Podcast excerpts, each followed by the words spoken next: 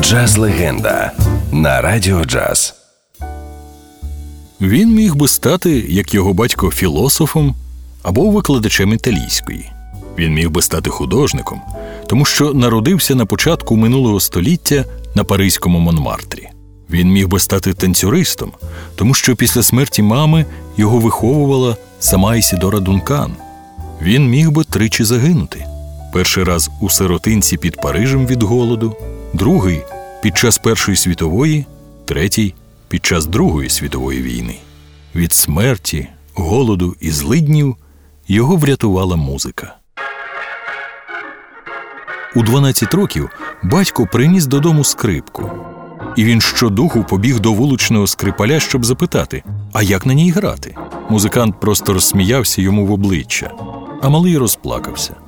Можливо, тому він віддавав перевагу навчанню самотужки.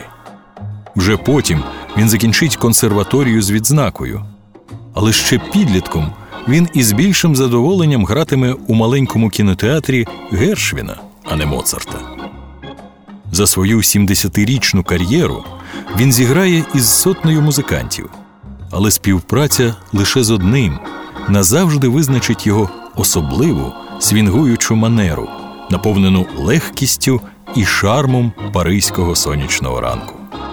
Їх розлучить війна, але історія музики і створення першого виключно струнного джазового квінтету поєднає їхні імена назавжди.